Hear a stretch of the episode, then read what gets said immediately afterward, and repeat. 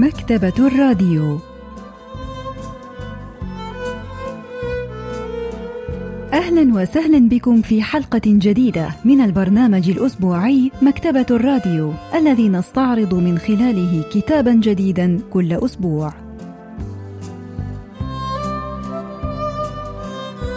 واليوم سوف نستعرض قصة الرد على هاروكي موراكامي للكاتب بانغ مين هو. لحظات ونوافيكم بالتفاصيل.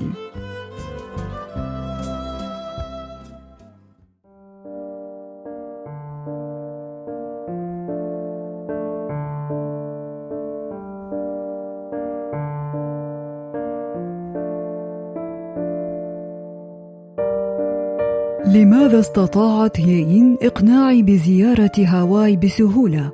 ربما لأن هاروكي كان هناك، بسبب السؤال الذي وجهه هاروكي موراكامي إلي، ذلك السؤال الذي كان لا يزال ينتظر.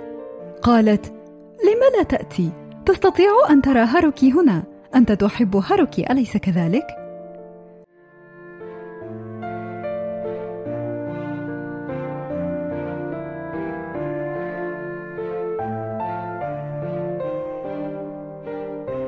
نشرت قصة الرد على هاروكي موراكامي عام 2015، وهي تبدأ بزيارة هيئين لبطل القصة كي يحضر فعالية يقرأ فيها الكاتب هاروكي موراكامي جزءا من قصصه في هاواي.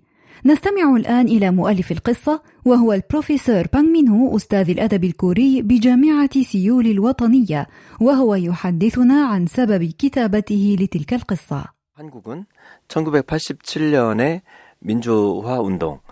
مع بدء عمليات التحديث في كوريا، بما في ذلك الحركات الديمقراطية في عام 1987 والأولمبياد الصيفي عام 1988، بدأ الكوريون يعيشون حياة تدور حول الفرد والفردية، بدلا من السعي لتحقيق أكبر نفع ممكن للمجتمع أو لتحقيق القيم المجتمعية.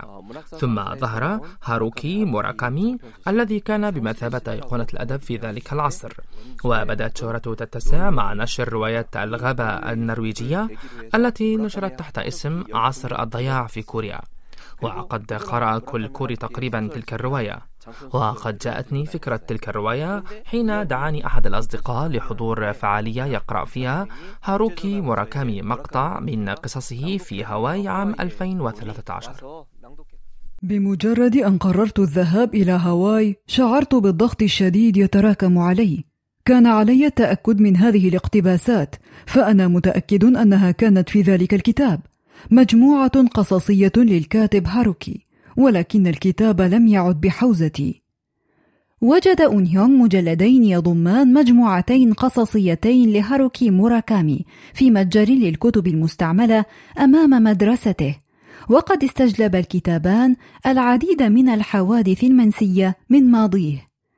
في ذلك الخريف، تحديداً في 9 نوفمبر عام 1989، سقطت جدار برلين. ما الذي كنت أفعله في ذلك الوقت؟ في 23 يناير عام 1990 ذكر عنوان الصحيفة اليومية ما عرف بحادثة الطبقة العاملة. كان التحقيق مزيفاً، وكان الهدف منه لفت الانتباه.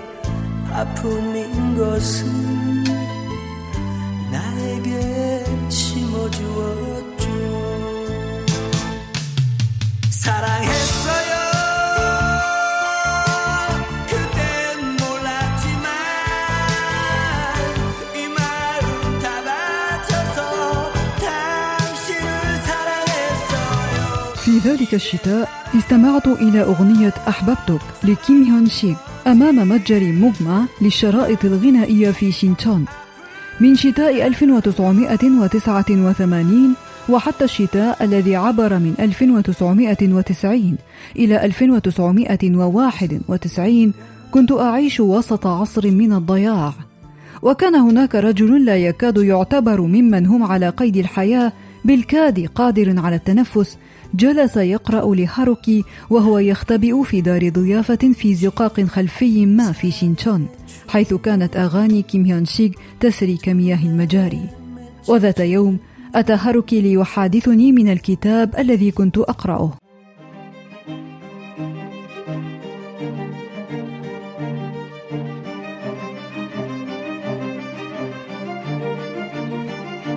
لن أعيش من أجل تحسين المجتمع، ففي الوقت الذي يحاول الناس حل مشكلة ما تخلق مشاكل أخرى لا حصر لها، فلماذا إذن أضيع حياتي الواحدة الوحيدة في شيء كهذا؟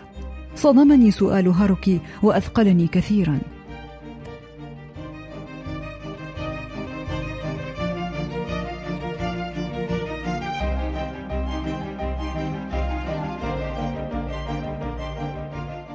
البروفيسور بانغ مين هو يشرح لنا سبب هذا المشهد في القصة. موراكامي هاروكي는 그렇게 얘기했죠. 하나의 사회적 문제를 해결하려고 قال هاروكي موراكامي إنه بينما يحاول الناس حل مشكلة اجتماعية واحدة تظهر 10 أو 20 مشكلة جديدة. ولماذا إذن قد يضيع المرء حياته في شيء عقيم كهذا؟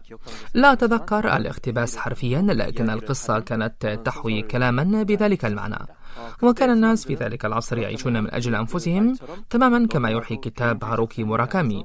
وكنت أنا واحدا من الحمقى الذين لم يستطيعوا التخلي عن القيم المجتمعية، ولكنني لم أجد الأسباب المنطقية التي أدفع بها عن موقفي أمام هذه الكلمات. ولذلك كانت تلك التجربة صادمة بالنسبة لي، ورأيت أنني يجب أن أجيب عن ذلك السؤال. بعد عدة أيام في هاواي، ذهب أونهيونغ إلى مقهى يشتهر بمشروب المخيط الكحولي مع هيئين. هل تعلم؟ يقولون إن هيمنغوي كان يشرب 7 أو 8 كؤوس من الكوكتيل يومياً.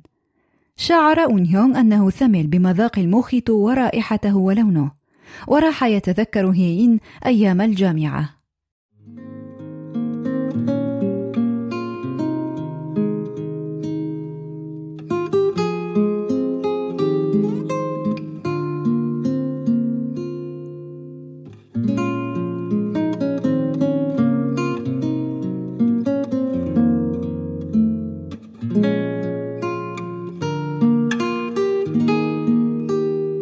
ترى متى كان ذلك؟ قابلت هيئين أمام كشك تذاكر في محطة شينتشون لمترو الأنفاق. كانت ملابسها سوداء بالكامل، وكأنها ذاهبة إلى جنازة. في واقع الأمر كانت في طريقها إلى الكنيسة. بعدما صرنا أصدقاء، طلبت مني هيئين أن أصير مسيحيا مثلها. قالت: أونهيونغ، الكنيسة ليست مبنية بالحجارة بل بقلوبنا. أي مكان يجتمع فيه أناس مخلص القلب يمكن أن يصبح كنيسة، سواء كان في المنزل أو الجبل أو على الشاطئ. كانت هيئين أصولية مثلي، كان لنا نفس المعدن، ولكن كل منا كان يحمل فكرا مختلفا. حاولت هيئين أن تنقذني من متاهة المعارك العلمانية، وهذا بسبب قناعتها أن العالم لا فكاك له من هذا الصراع الذي لا طائل منه. أما أنا فأردت أن أنقذها من إيمانها الذي لا أمل منه. كان كل منا يحب الآخر، ولكننا لم نستطع أن نحيد عن الطريق الذي اخترناه لأنفسنا. قالت: سأغادر هذه البلاد بمجرد أن أتخرج. لا نستطيع أن ننقذ أنفسنا في هذا المكان. أنا أختنق، الجو حار جدا، أريد أن أهرب من هذا البيت المحترق.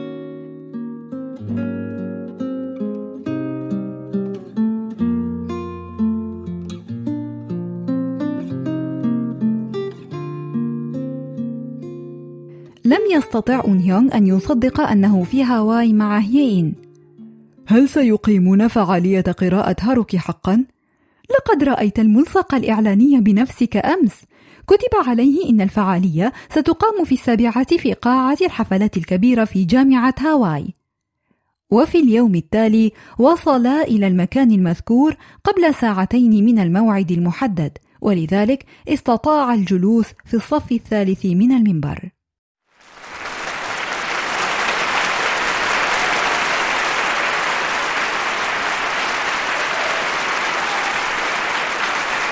قدم هاروكي موراكامي نفسه ككاتب وبدأ يتحدث عن أعماله، ثم قرأ مقطعا من كتاب له أثناء فعالية لتوقيع الكتب للمعجبين. فتح أونهيونغ كتاب هاروكي، كان كتابا قد جلبه من كوريا خصيصا لذلك الغرض. جئت من كوريا منذ يومين خصيصا لمقابلتك.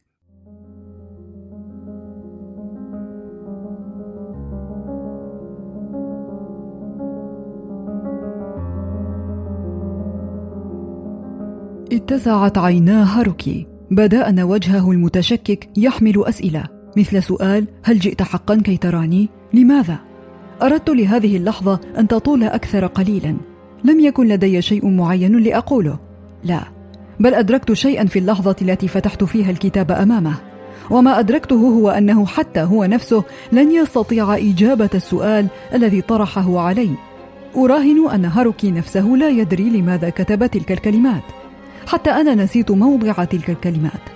هل فعلا قرأت تلك الكلمات في كتاب لهاروكي موراكامي؟ ربما تكون مجرد فخ نسخته لنفسي وأنا أتظاهر بأنني هاروكي. لا يوجد شيء محدد وأكيد في هذا العالم.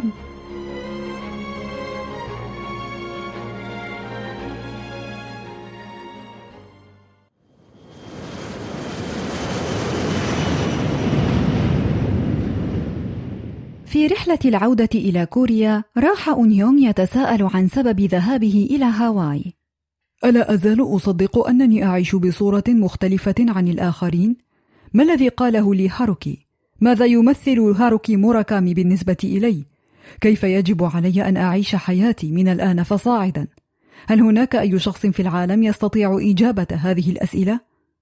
راح أونيونغ يستعرض الأفلام المتاحة للعرض في الطائرة بحثا عن شيء يريحه. وجد فيلما بعنوان الأحفاد من بطولة جورج كلوني الذي كان يلعب دور مات كينغ، وهو محام من سلالة كاميهاميها في هاواي.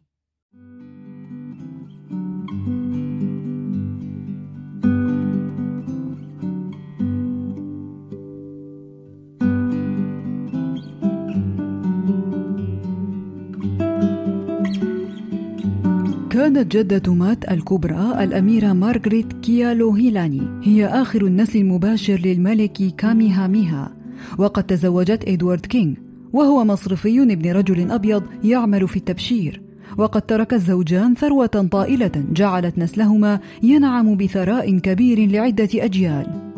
ولكن الكثير من ذلك النسل قد بدد الثروة التي آلت إليه عبر الميراث، وكان بعضهم يريد أن يبيع الأرض في هاواي مقابل ملايين الدولارات. أما مات فقد سار على خطى أبيه وظل يدير الأملاك ببراعة فائقة. اجتمع الأقارب ليقرروا ما إذا كانوا سيبيعون الأرض أم لا، وإن كانوا سيبيعونها فلمن، وقد صوتوا لبيعها إلى دون هوليتزر، وهو مطور أراض ولد في هاواي وجنى ثروة في منطقة وادي السيليكون، بدلا من بيعها لمجموعة شيكاغو الخارجية.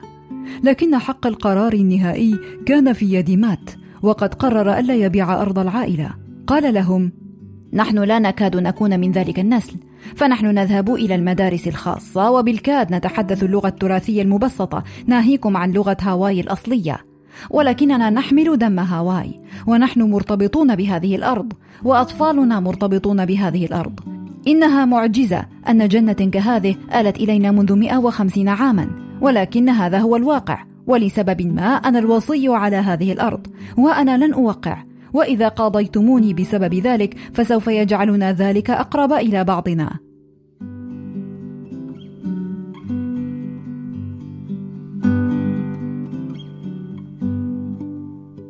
البروفيسور بانغ مين هو يشرح لنا العلاقة بين فيلم الأحفاد والرواية.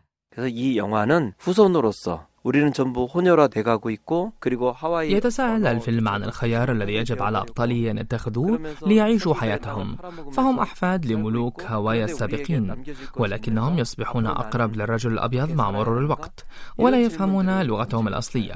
ويتساءل الفيلم عما بقي لهم وهم يعيشون على أرباح أرض أجدادهم، وبدا لي أن تلك الأسئلة توجه لي، وكان الفيلم كان يسألني عما سأفعل مع إلحاح العالم علي أن أغير مبادئي وهويتي.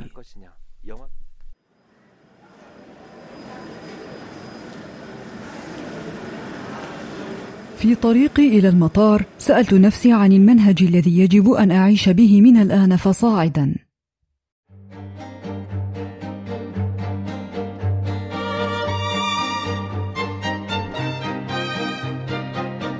قررت ألا أبيع نفسي، هناك جينان متناقضان عند كل البشر، أحدهما يجعلك تعيش لنفسك فقط، والآخر يجعلك تعيش للآخرين، والأول دائما أعلى من الثاني. ولكن بما أن الثاني جين موجود أيضا، فليس بوسعنا أن نتجاهله كلية. لا أستطيع أن أفر من المصير الأناني للإنسان، فأنا إنسان يديره جين أناني، وكائن واهم لا يستطيع أن يواجه نفسه بصراحة، تماما كما قال هاروكي في الاقتباس الذي لا أستطيع أن أجده: ربما أعيش وأنا أحمل فكرة خاطئة عن نفسي.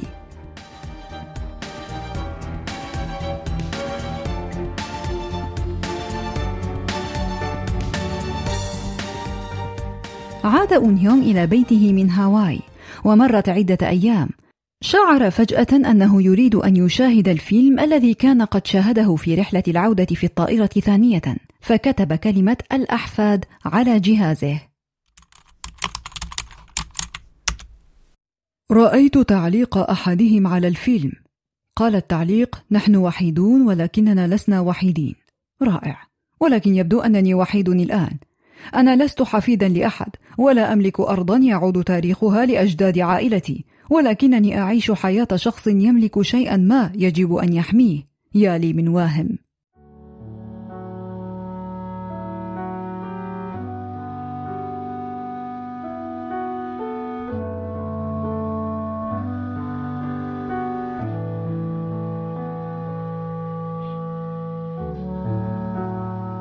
قررت ألا أشاهد الفيلم، ودفعت كتاب هاروكي بعيدا عني، ثم بدأت أضغط على الأزرار في لوحة المفاتيح في جهاز الحاسوب. بدأت أكتب عن رحلتي إلى هاواي مع إنهي. ستنتشلني هذه القصة من الظلام. تنتهي القصة بمشهد أون يونغ وهو يكتب قصته. الناقدة الأدبية جونزو يونغ تشرح لنا ما أراده الكاتب من المشهد الأخير. 주인공은 오랫동안 자기 안의 문제를 하루키를 통해서 고민을 하다가 나름의 구원의 길을 찾게 됩니다. حاول بطل القصة كثيرا أن يجد حلول لمشكلته عند هاروكي، وفي النهاية يجد طريقه للخلاص. عندما ذهب بطل القصة إلى هاواي، لم يكن ينتظر جوابا حقيقيا لأسئلته من هاروكي موراكامي، فالقصة تأملية يحاول فيها البطل أن يجد إجابات لسؤاله داخل نفسه. وقد ذكرت القصة فيلم الأحفاد، وطبقا لقصة الفيلم فإن الجواب يكمن في أن أفراد يشكلون جماعات منسجمة من البشر، على أن تكون الجماعة قد أسست على مبادئ القيم التي يتبناها أفرادها. وهي فكرة نظرية مجردة، لكن القصة لا تنتهي بتحقيق البطل لتلك النظرية، فالبطل يكتب قصته في المشهد الأخير، وهو ما يدل على أنه قرر أن لا يتخلى عن مثاليته، والقصة تعكس المبادئ الأدبية لكاتبها.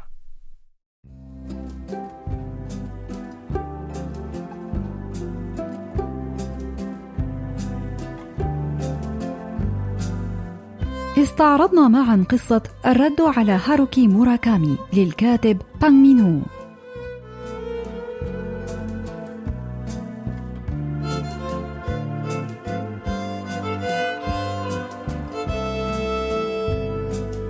وإلى اللقاء في الأسبوع القادم مع كتاب جديد ومبدع جديد.